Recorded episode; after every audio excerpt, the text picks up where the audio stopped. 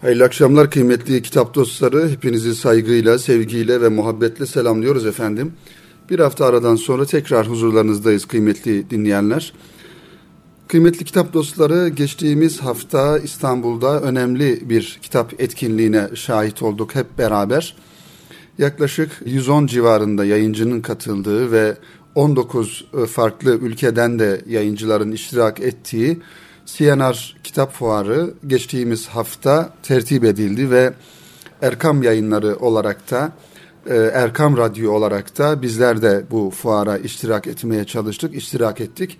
Hakikaten kitaplar adına, kitap dünyası adına çok güzel faaliyetlerin, çok güzel e, birlikteliklerin olduğu bir fuar oldu. Bu anlamda Basın Yayın Birliği ve CNR'ın da ortaklaşa tertip etmiş olduğu bu kitap fuarı da nihayete ermiş oldu. Tabi geçtiğimiz yıllara göre kıymetli dinleyenler bu üçüncüsü düzenlenen bu kitap fuarında geçtiğimiz yıllara göre hakikaten ilgi de çok güzeldi. Özellikle gençlerin ilgisinin çok fazla olduğunu biz müşahede ettik.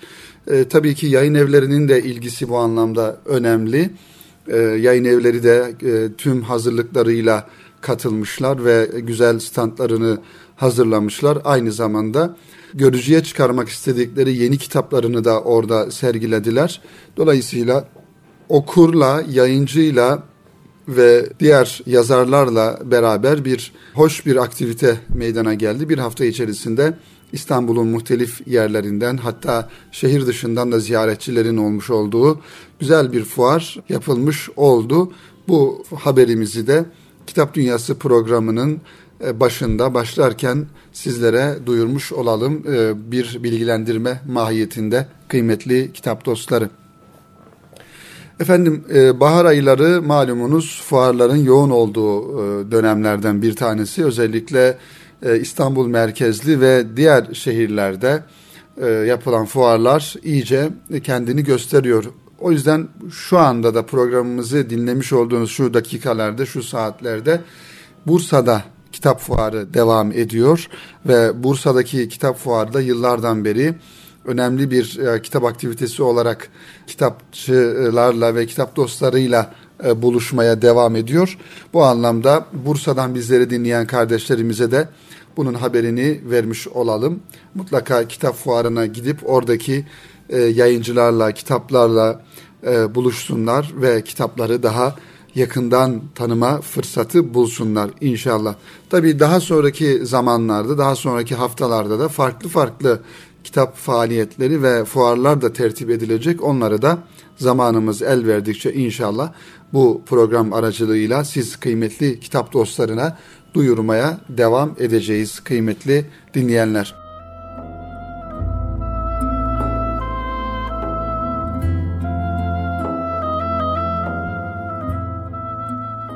Efendim önümüzde sizlere takdim edeceğimiz birkaç kitap ve birkaç mevzu, birkaç konu var. İnşallah sırasıyla başlayalım ve bu Kitap Dünyası programımızın bize ayrılan süresi içerisinde bu zaman dilimini en güzel şekilde sizlerle paylaşmaya çalışalım. Dergah yayınlarından çıkan önemli bir kitap serisi ve bu kitap serisinin bir parçası olarak önümüzde duran rahmetli Nurettin Topçu'nun bir kitabından bahsetmek istiyorum kıymetli kitap dostlarımız. Nurettin Topçu'nun bütün kitapları, bütün eserleri malumunuz dergah yayınlarından neşredilmeye devam ediyor. Yaklaşık 26 tane kitabı Nurettin Topçu'nun dergah yayınlarından e, yayınlandı. Tabi bu kitapların e, genel anlamda kıymetli dinleyenler çoğunluğu Nurettin Topçu hayattayken kitap halinde olmayan, belli notlar halinde olan, hatta yazılar halinde olan e, dokümanlardan oluşuyor. Belki de rahmetli Nurettin Topçu hayattayken yayınlamış olduğu çok az sayıda kitabının olduğunu söyleyebiliriz. Tabi dergah yayınları özellikle e, tefekkür, düşünce ve edebiyat alanında yapmış olduğu yayınlar yayınlarla ön plana çıkmış bir yayın evi olması hasebiyle Nurettin Topçu'nun şu anda yaşayan mirasçılarıyla da görüşüp e, rahmetlinin bütün yazılarını, bütün ders notlarını, bütün konferanslarını ve gazetelerde, dergilerde yayınlanan yazılarını toplayarak ve onları da konularına göre birbirleriyle uyum içinde olabilecek şekilde konularına göre tasnif ederek güzel güzel kitaplar e, ortaya çıkardı ve e, işte elimdeki bu kitap da e, Nurettin Topçu'ya ait. Bundan yaklaşık 40 sene önce kıymetli dinleyenler 40 sene önce bir yönüyle o zamandan bu zamana bakarak yarınki Türkiye'nin nasıl olması gerektiğini, nasıl olacağını kendi e, öngörüsüyle, kendi e, bakış açısıyla değerlendirmiş ve kitabının ismini de Yarınki Türkiye e, ismiyle isimlendirmiş ve okuyucuya sunmuş. Bu kitabımızın baş tarafında dergah yayınlarının bizlere sunmuş olduğu bir sunuş yazısı var. Bu sunuş yazısından inşallah biraz sonra sizlere bazı bölümleri takdim etmeye çalışacağım. Zira bu sunuş yazısında hem Nurettin Topçu'nun e, düşünce dünyasını hem de dergah yayınlarının bu kitapları nasıl hazırladığını, hangi tasnifleri yaptığını daha yakından görme fırsatı bulacağız. Ancak kitapların her zaman ifade ettiğimiz gibi kıymetli dinleyenler, kitapların arka kapak yazıları, kitapların içindeki e, muhtevasını bize en göz, en güzel şekilde anlatan bölümler olması hasebiyle şöyle diyor Nurettin Topçu. Yarınki Türkiye'nin kurucuları yaşama zevkini bırakıp yaşatma aşkına gönül verecek, sabırlı ve azimli, lakin gösterişsiz ve nümayişsiz çalışan ruh cephesinin maden işçileri olacaklardır.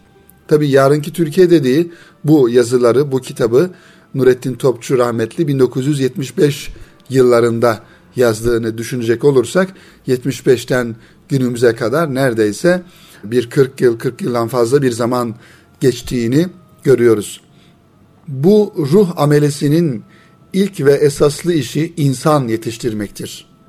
Hünerleri hep fedakarlık olan bu hizmet ehli gençler, hizmetlerinin mükafatını da hizmet ettikleri insanlardan beklemeyecekler.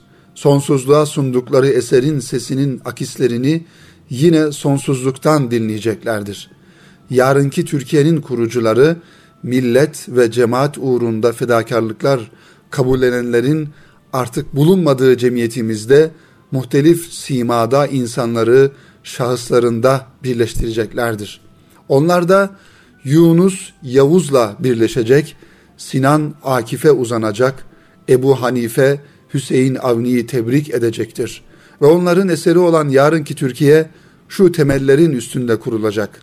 Anadolu'nun toprağından kaynayan bir kan, cemaat için harcanan emek, bin yıllık bir tarih, otoriteli bir devlet ve ebedi olduğuna inanmış bir ruh. Evet kıymetli dinleyenler, dileriz Nurettin Topçu veya umarız Nurettin Topçu o yıllardan bu yılları görmüş ve bu yıllardaki vatanını, milletini, e, ülkesini, devletini seven ve hizmet eden gerçek anlamda karşılıksız, gösterişsiz ve e, hiçbir iç hesabı olmadan hizmet eden insanları kastetmiştir, tarif etmiştir. E, bunu umarız kıymetli dinleyenlerimiz.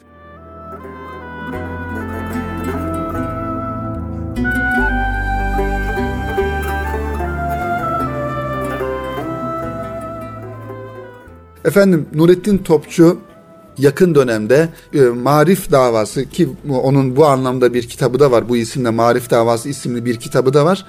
Nurettin Topçu bu anlamda özellikle gençlerin yetişmesinde, Türkiye'nin düşünce atmosferinin kendi köklerine doğru evrilmesinde, dönüşmesinde çok önemli katkıları olan, önemli düşünceleri olan bir mütefekkir Nurettin Topçu. Ve bu anlamda da dergah yayınlarını ayrıca tebrik etmek gerekiyor kıymetli dinleyenler ki Nurettin Topçu gibi bir insanın yazdıklarını, kitaplarını ve eserlerini günümüz e, gençliğine, günümüz insanına ulaştırma noktasında e, gayret sarf ediyor. Biraz önce ifade ettiğim üzere kıymetli dinleyenler, dergah yayınlarının bu kitaplarla ilgili ve Nurettin Topçu'nun külliyatıyla genel anlamda e, çalışmaları ile ilgili kitabımızın sunuş e, bölümünde şu ifadelere yer verdiğini görüyoruz. Cumhuriyet devri Türk düşüncesinin önemli, bereketli ve fikirleri itibariyle nadir mütefekkirlerinden biri olan rahmetli Nurettin Topçu hocamızın bütün eserlerini vefatından 22 yıl sonra toplu olarak yeniden neşretmeye başladık. Aslında dergah yayınları olarak 1978 yılında böyle bir teşebbüsü başlatmış ve yarınki Türkiye ile milliyetçiliğimizin esaslarını aynı yıl yayınlamıştık. Fakat burada serdedilmesi uygun olmayan bazı sebepler yüzünden bu teşebbüs Nurettin Bey'in Fransızca basılan doktora tezinin tercümesinin 1995 yılında İsyan Ahlakı adıyla basılmasına kadar hakim kaldı. Yani dergah yayınları aslında bu e, teşebbüsüne 1978 yılında e, başlamış ancak bir takım sebeplerden dolayı e, bu isteğini yerine getirememiş. Nurettin Topçu'nun İsyan Ahlakı kitabı da kıymetli kitap dostları okunması gereken ve bu anlamda her zaman canlılığını, tazeliğini koruyan kitaplardan bir tanesi ve dergah yayınları da bu kitabı basmış. Zaten Nurettin Topçu'nun bu kitabı da kendisinin Fransızca hatta Türkiye'de ilk defa Fransızca doktora tezi olarak hazırlanan bir eser. Bunu daha sonra dergah yayınları burada ifade ettiğimiz gibi İsyan Ahlakı ismiyle Türkçe'ye kazandırıyor ve basıyor. 1978 yılındaki teşebbüsümüzde hocanın yazılarını yeni bir tasnife tabi tutarak yayımlamayı düşünmüş ve neticede yarınki Türkiye önceki iki baskısından nispeten farklı bir şekilde düzenlenirken milliyetçiliğimizin esasları yeni bir derleme kitap olarak ortaya çıkmıştır. Evet, Nurettin Topçu'nun yayınlanmış e, kitaplarını tasnif ederken şu hususlara dikkat etmiş dergah yayınları. Onları da ifade edelim kıymetli dinleyenler kısa kısa. Nurettin Bey'in felsefe, mantık, psikoloji, sosyoloji, ahlak adlı ders kitaplarıyla doktora tezi, isyan ahlakı ve doçentlik tezi Bergson dışta bırakılırsa diğer eserlerinin hepsi önceden yayımlanmış makalelerinin hocanın öne çıkardığı ve yeniden yorumladığı belli konular ve kavramlar etrafında kitaplaştırılmasından ibarettir. Evet, birinci husus bu. İkinci olarak makale olarak yayınlanmakla beraber kitaplara girmemiş yazılar tespit edilerek bunların tamamına yakın kısmı girebilecekleri kitapların muhteva itibariyle uygun kısımlarına yerleştirilmiştir. Evet, dolayısıyla buradan da şunu anlıyoruz ki Nurettin Topçu'nun kitaplarının bir kısmının içindeki yazılar e, önceden farklı yerlerde, farklı zamanlarda makale olarak yayınlanmış. Dergah e, yayınları da onları uygun bölümlere yerleştirmiş. Evet, üçüncü olarak bu yayın sırasında yapılan en önemli işlerden biri her yazının sonunda o yazının tespit edilen künyesini vermek olmuştur. Nurettin Topçu'nun fikir mücadelesi, siyaseti, farklılığı ve tavrı açısından fevkalade önemli olan bu kronoloji, Cumhuriyet tarihimizde pek görülmeyen bir fikri duruşun ve ısrarlı mücadelenin hikayesini de doğrudan veya dolaylı yollarla sergilemektedir.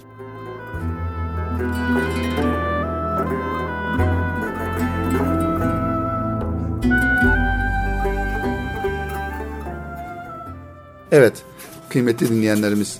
Diğer bir husus, kitaplarda yer alan yazıların çok az bir kısmının ilk yayınlandıkları yer maalesef bulunamamıştır.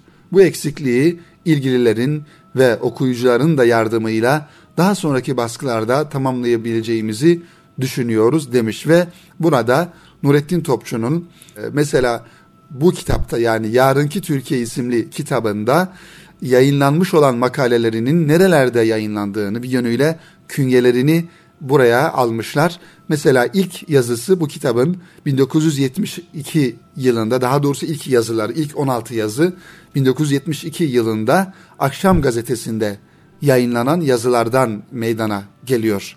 Büyük Doğu var burada. Düşünen Adam, Hareket Dergisi, Havadis gazetesi gibi e, yayın organlarında yayınlanan yazılardan oluşuyor. Evet kıymetli dinleyenlerimiz. Şöyle kitabımızın iç bölümünde sizler için seçtiğim Anadolu'nun Çilesi başlıklı yazıdan bir iki e, satır takdim ederek Nurettin Topçu rahmetlinin bu kitabının tanıtımını ve genel anlamda Nurettin Topçu ile alakalı düşüncelerimizi ve e, bilgilerimizi de burada sona erdirmiş olalım. Diyor ki Nurettin Topçu kıymetli dinleyenler, Anadolu'nun yüzyıllardan beri çile dolduran insanının hakkıyla tanımak seyirci gözlere mümkün olmayan şeydir. Sadece ilim gözüyle de onun kalbini görmek kabil değildir. Onun çilesine dalmak için sanatçı bakış da yetersizdir. Yanan içi, yanan gönülle görebileceksiniz. Yüzyıllardan beri yanmış da artık üzeri kül bağlamış kor gibi bir içtir bu Anadolu'nun içi. Kerem veya Köroğlu 20. asırda yaşayarak batıda bilinselerdi ancak o gönülle Anadolu'yu anlar ve anlatırlardı. Ben kendi dertlerine kanmış mihnet ve çile diyarını onun durgun derisi altında çarpan kalbinin yarasıyla yanarak tanıdım. Anadolu'yu yanan baba evinin enkazını devşirmek için çabalayan çocuğun içteki düşmandan hala sille yiyen acısıyla sevdim. Tanımadan, yanmadan sevdim diyenlerin haline yanarak Anadolu'yu dolaştım diyor Nurettin Topçu. Onun büyük şehre nefret fırlatan çehresine ümitsiz bir hastanın yüzünü hasretle öpercesine eğildim. Yaylanın arık toprağını doyamadan kokladım. Anadolu'nun nazlı bayrağı olan Kızılırmak kıyılarını döne döne tekrar tekrar selamladım. Hepsinden sonra 40 yılın bu diyarı nasıl çökerttiğini öğrenmek için Fırat kenarında su içen kumrularla konuştum.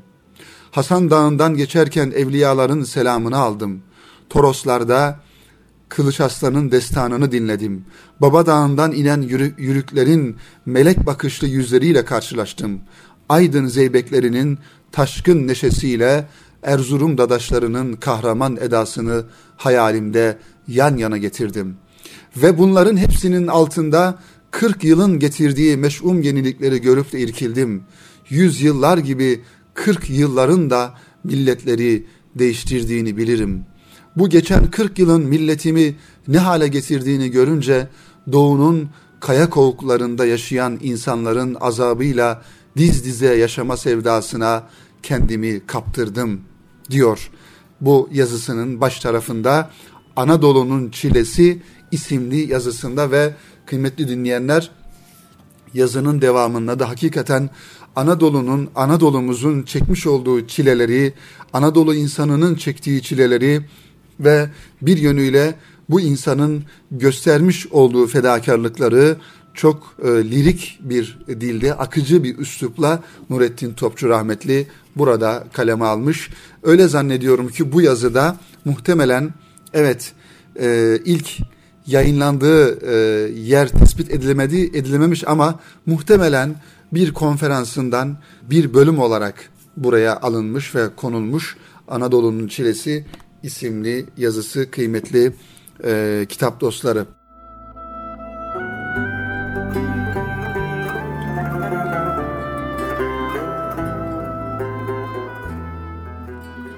Efendim Nurettin Topçu'nun kitabını bu şekilde bitirmiş olduk. Şimdi önümde inşallah bunu da ikinci bölümde tanıtmaya çalışacağım. Mektebi Sultani e, Vahdettin Ergin'in e, bir kitabı var. Bu kitapla ilgili sizlere kısa bir e, bilgi vermeye çalışacağım. Mektebi Sultani dediğimiz yer bugünkü Galatasaray Lisesi kıymetli dinleyenler. Şöyle Galatasaray Lisesi'nin tarihi anlamda nasıl bir gelişim gösterdiğini öncesini sonrasını bu kitabımızı sizlere takdim ederken anlatmaya çalışacağım. Ve bu e, bölümün sonunda ise çok ilginç bulduğum bir haberi e, sizlerle paylaşmak istiyorum kıymetli dinleyenler. E, Yeni Şafak gazetesi bünyesinde daha doğrusu Yeni Şafak gazetesi grubu içerisinde çıkan çok güzel bir dergiden bahisle bu derginin muhtevasını da sizlere ifade etmeye çalışacağım. Nihayet dergisi bilgiye doymuş bir dünyada yaşama sanatı başlığıyla çıkan Nihayet dergisi hakikaten önemli kalemlerin ve önemli e, konuların işlendiği bir dergi. E, yine bir e, sosyolog olan, bir edebiyatçı olan bir hanımefendi bu derginin başında bulunuyor. Genel yayın yönetmeni Fatma Barbarasoğlu hanımefendinin e, idaresinde çıkan bir dergi. Bu dergimizin e, kıymetli dinleyenler 15. sayısı yani Mart sayısı elime geçti bir, vesileyle ve bu derginin e, bu sayısının muhtevası tamamen kitaplara, kütüphanelere ve kitaplarla ilgili konulara, söyleşilere ayrılmış. E, dilerim bu dergiyi elde ederseniz kıymetli dinleyenler ve derginin muhtevasındaki bu güzel e, kitaplarla ilgili konuları hep beraber okumuş oluruz. Bu derginin içerisinde kıymetli dinleyenler önemli bir e, küçük bir haber, küçük bir e, anekdot sizlere takdim etmek istiyorum. Hastane önünde simitçi kütüphane başlığıyla bizlere takdim ediliyor. Bedri Bademci isimli bir amcanın bir hastanenin önünde kurmuş olduğu seyyar kütüphanesinin hikayesini kısaca anlatıyor. Ve bir kitap aşığı olan Bedri Bademci amca e, hem hastane önünde simit satıyor, aynı şekilde bir simit e, arabası e, benzeri bir kütüphane kurmuş ve hastane önünde bekleyen, hastaneye gelip giden, orada zaman geçirmek zorunda kalan e, insanlara da bir yönüyle bir kitap hizmeti veriyor kıymetli dinleyenler. Orijinal geldi benim için ve bunu sizlerle paylaşmak istedim. Hastane bahçeleri umudun ve bekleyişin yeridir. Sevinçli bir haber bekleriz kimi zaman, kimi zaman da kötü bir haber almamayı ümit ederiz. Genellikle uzundur hastane bekleyişleri. Tahliller uzar, doktor gelmez, uzun saatler otururuz hastane bahçesinde. Böyle zamanlar için vaktimizi dolduracak bir şey yoksa elimizde, beklerken içimizde büyütürüz kuruntularımızı ve dertlerimizi. Ankara Dış Kapı Yıldırım Bayezid Eğitim ve Araştırma Hastanesi'nde bu bekleyişleri anlamlı kılacak bir girişime imza atmış Bedri Bademci. Bedri Bademci 1947 yılında dünyaya gelmiş. 5 yaşında okuyup yazmaya başlamış. Kitap merakı erken yaşlarda başlama, başlayan Bademci cam tezyinatı öğrenmiş ve uzun yıllar cam eşya dekoratörlüğü yapmış. 2001 yılında hastane bahçesinde telekom kartı sattığı bir büfe açmış. 2006'da bir simitçi büfesiyle bir manada işlerini büyütmüş. 2008 yılında ise bu büfenin yanına bir halk kütüphanesi açmış kendince. Simit satarak geçimini sağlayan Bedri Bademci hem kendi aldığı kitaplarla hem de çevrenin yardımlarıyla kütüphanesini genişletmiş. Kitaplarının üzerine halk kütüphanesinin kaşesini basmayı da ihmal etmemiş ki kitapların nereye ait oldukları belli olsun. Kitap almak için herhangi bir üyeliğin gerekmediği kütüphanede kitapları ödünç almak da ücretsiz. Aynı anda iki kitap alınamaz ama aldığınız bir kitabı geri getirdiğinizde kitap almaya devam edilebilir. Bedri Bademci'nin kütüphanesinin şartlarından bazıları. Bademci'yi en çok üzen nokta ödünç alınan bazı kitapların geri getirilmemesi. Hastane bahçesinde bekleyen hastalara ve yakınlarına kitap okuma alışkanlığı kazandırmaya, okumak isteyip de imkanı olmayanlara kitap ulaştırmaya çalışan, kendisi de doğuştan ortopedik engele sahip olan bademcinin son yaptığı girişimlerden biri de engellilerin evlerine kitap servisi hizmeti. Facebook sayfasında kataloğunu da paylaştığı kütüphanesinde tam 1500 kitap mevcut. En büyük hayali ise 900 kilometre uzunluğa sahip bir kütüphane rafı oluşturmak. Bademci'nin bu girişimi 2014 yılında sekteye uğramış, büfesinin kira miktarı arttırılan Bademci'nin sözleşmesi kirasını ödeyemediği için hastane yönetimi tarafından feshedilmiş. Devam eden mahkeme neticesinde 2015 Nisan ayında kütüphane kapatılmış, sonuç olarak kitaplarını dağıtmak zorunda kalan Bademci ve kütüphanenin müdavinleri kütüphanenin tekrar açılacağı günü bekliyor. Bedri Bademci kurduğu küçük halk kütüphanesiyle hastaneleri çekilmez kılan her köşesine sinmiş kasvet halinden kurtulmanın bir yolunu bulmuşa benziyor. Bademci iyi günde, kötü günde, hastalıkta, sağlıkta her zaman ve her yerde kitap okumanın mümkün olduğunu gösteriyor bizlere. Hastalara ve hasta yakınlarına umut verecek olan da kitaptır ve selam diyor. Kıymetli dinleyenlerimiz işte böyle bir e, insanın kendi gayretiyle bir e, girişimci düşüncesiyle yapmaya çalıştığı bir kitap faaliyetini de böylelikle Kitap Dünyası programı aracılığı ile siz kıymetli kitap dostlarıyla paylaşmış olduk. Dolayısıyla şunu ifade edelim kıymetli dinleyenler programımızın birinci bölümünün sonunda kitap okumanın yaşı, kitap okumanın zamanı, kitap okumanın zemini yok. İnsan istediği zaman, istediği yerde, istediği şartta kitap okuyabilir diyoruz. Kıymetli dinleyenler, şimdi Mektebi Sultani'nin hayat hikayesi ile alakalı yazılmış bir kitaptan 1868 yılından 1923'e Mektebi Sultani isimli kitap Vahdettin Engin imzasıyla Yeditepe Yayın Evi'nden neşredilmiş bir kitap. Tabi bu kitabı tanıtırken bir taraftan da şu anda da eğitimine devam eden e, bir okuldan, bir eğitim kurumundan, bu eğitim kurumunun tarihimizdeki yerinden e, ve eğitim içerisindeki fonksiyonlarından kısaca bahsetmeye çalışacağız. Tabi burada şunu da ifade edelim kıymetli dinleyenler. Burada maksadımız bir okulu tanıtmak, bir eğitim kurumunu anlatmaktan ziyade bir tarihi sizlerle paylaşmak, bir tarihi gerçeği sizlerle paylaşmak ve Osmanlı'nın, ecdadımızın eğitime e, nasıl önem verdiğini, ehemmiyet verdiğini sizlerle bu kitap aracılığıyla paylaşmak. ilgili olan e, kitap dostlarının da mutlaka bu kitabı e, temin edeceğini ve e, okumak isteyeceklerini ümit ediyoruz.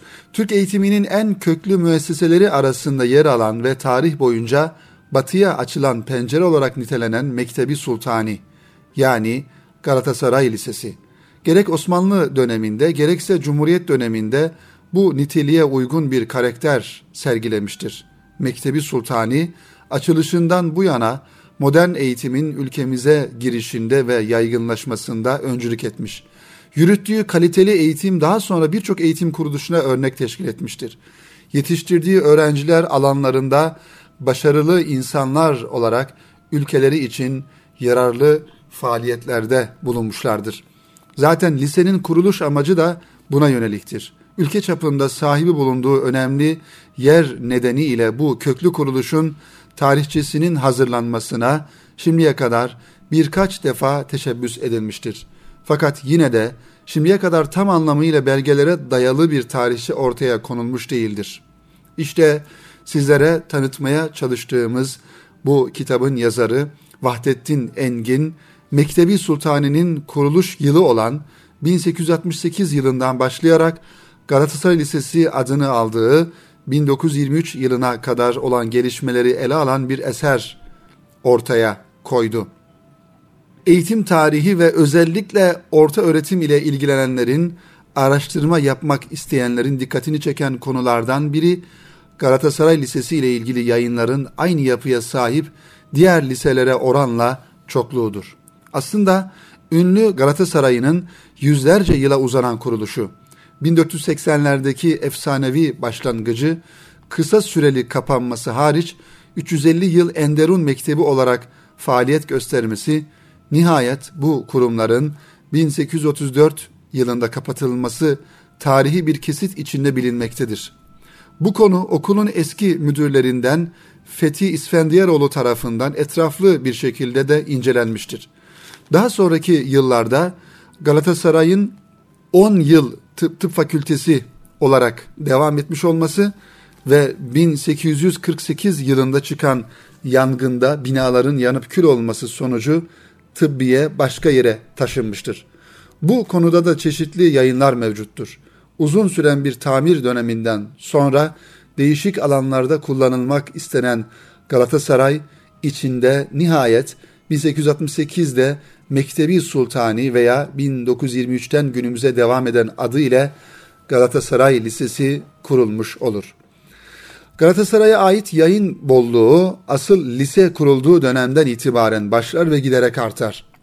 Bu kuruluş bizde mühendishaneler, tıbbiye, harbiye, mülkiye gibi çağdaşlaşma atılımlarında etkili roller oynamış bulunmaktadır ve bugün de aynı istikamette gelişmektedir. Galatasaray Lisesi'ne ait bir kaynakça oluşturacak bolluktaki yayınları iki bölümde değerlendirmek gerekir. Bunlardan bir grubu lisede okuyan öğrencilerin eğitim yıllarına ait hatıralardır. Yüz yılı çoktan aşan bir süre içinde mezun veren bir okul için bu gayet normal bir durumdur. Bu yayınların ikinci grubu ise Galatasaray Lisesi'nin memleketimiz kültürüne katkıları, eğitim modeli olarak etkisi, sosyal ve siyasi yönünün değerlendirilmesi oluşturmaktadır.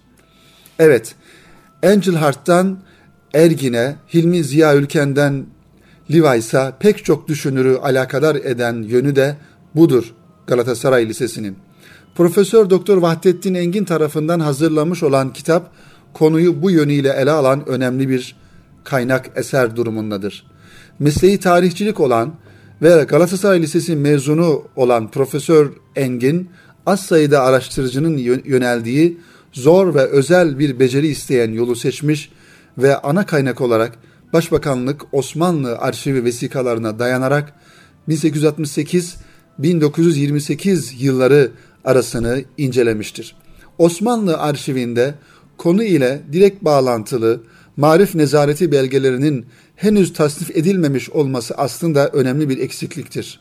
Bununla beraber tasnif edilmiş bulunan vesikalardan çok önemli bilgiler ulaşmıştır. Bu çerçevede başta marif olmak üzere dahiliye, hariciye, meclisi mahsus, şurayı devlet, hususi iradeler ve dosya usulü irade tasnifi incelenmiş, ayrıca meclisi vükela mazbataları ve ayniyat defterleri ve yıldız tasnifi çalışma için en önemli kaynakları oluşturmuştur.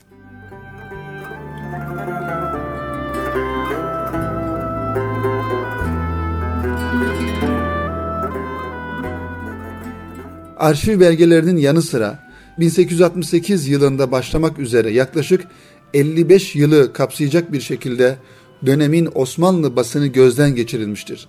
Ayrıca Galatasaray Lisesi Kütüphanesi ve Galatasaray Müzesi'nde de e, mevcut kaynaklara başvurulmuştur.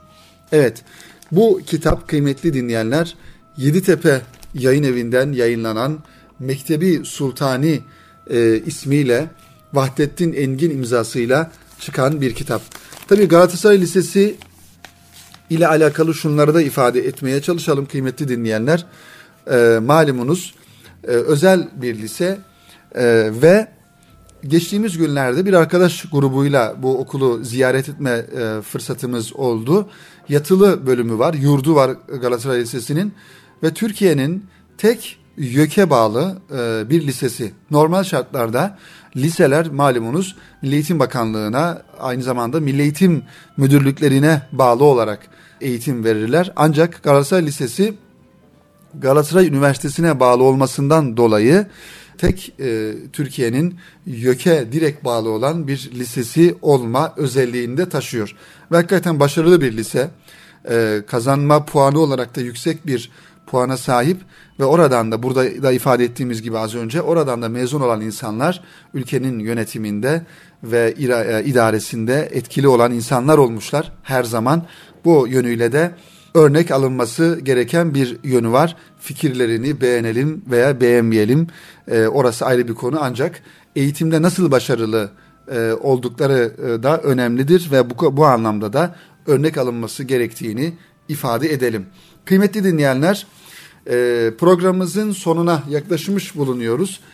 Şimdi yine az önce sizlere e, takdim etmiş olduğum bu Nihayet dergisinden Bedri Bademci'nin hikayesini aktardığım bu dergiden kitaplarla yaşayanlar e, bölümüne baktığımızda burada önemli birkaç şahsiyetin kitap aşığı, kitap dostu birkaç şahsiyetin e, kısa kısa bu kitap hayranlıklarını ifade eden bölümleri size takdim edelim ve inşallah programımızı bitirmeye çalışalım. Evet, bir yazı makinesi Ahmet Mithat Efendi 1844 yılında dünyaya gelmiş ve 1912 yılında vefat etmiş Ahmet Mithat Efendi. Ömrü boyunca 200'den fazla eser yayınlamış. 200'den fazla eser. En büyük arzusu toplumun kitap okumasına vesile olmaktı. Çoğunluğa hitap etmek dertlerine tercüman olmak kaygısıyla çok sayıda eser verdi ve 40 beygir gücünde yazı makinesi olarak tanındı. Yalnızca yazmaya değil, okumaya da meftundur Ahmet Mithat. Onun okuma tutkusundan geriye okumak için hayli kitap kaldı bize. Evet, Ahmet Mithat Efendi'nin kıymeti dinleyenler bir özelliği farklı alanlarda ve toplumun birçok kesiminin de okuyabileceği kitaplar yazmış olması ve 200'den fazla eser re imzasını atmış bir yazar, bir mütefekkir Ahmet Mithat Efendi.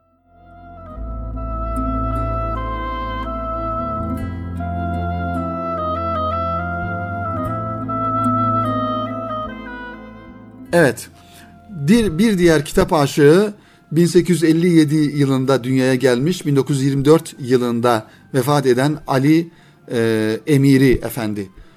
Çocukluğundan itibaren kitap okumaya meraklı olan Ali Emiri Efendi güçlü bir hafızaya sahip. Çocukluğundan beri büyük bir özveriyle kitap toplamaya başlamış.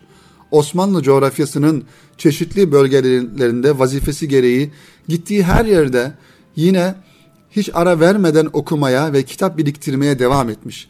Pek çok eseri ise kopyalamıştır. Hatta onun bazı kitapları elde etmek için uzak diyarlara gittiği veya tayininin tayinini çıkarttığı bile olmuştur.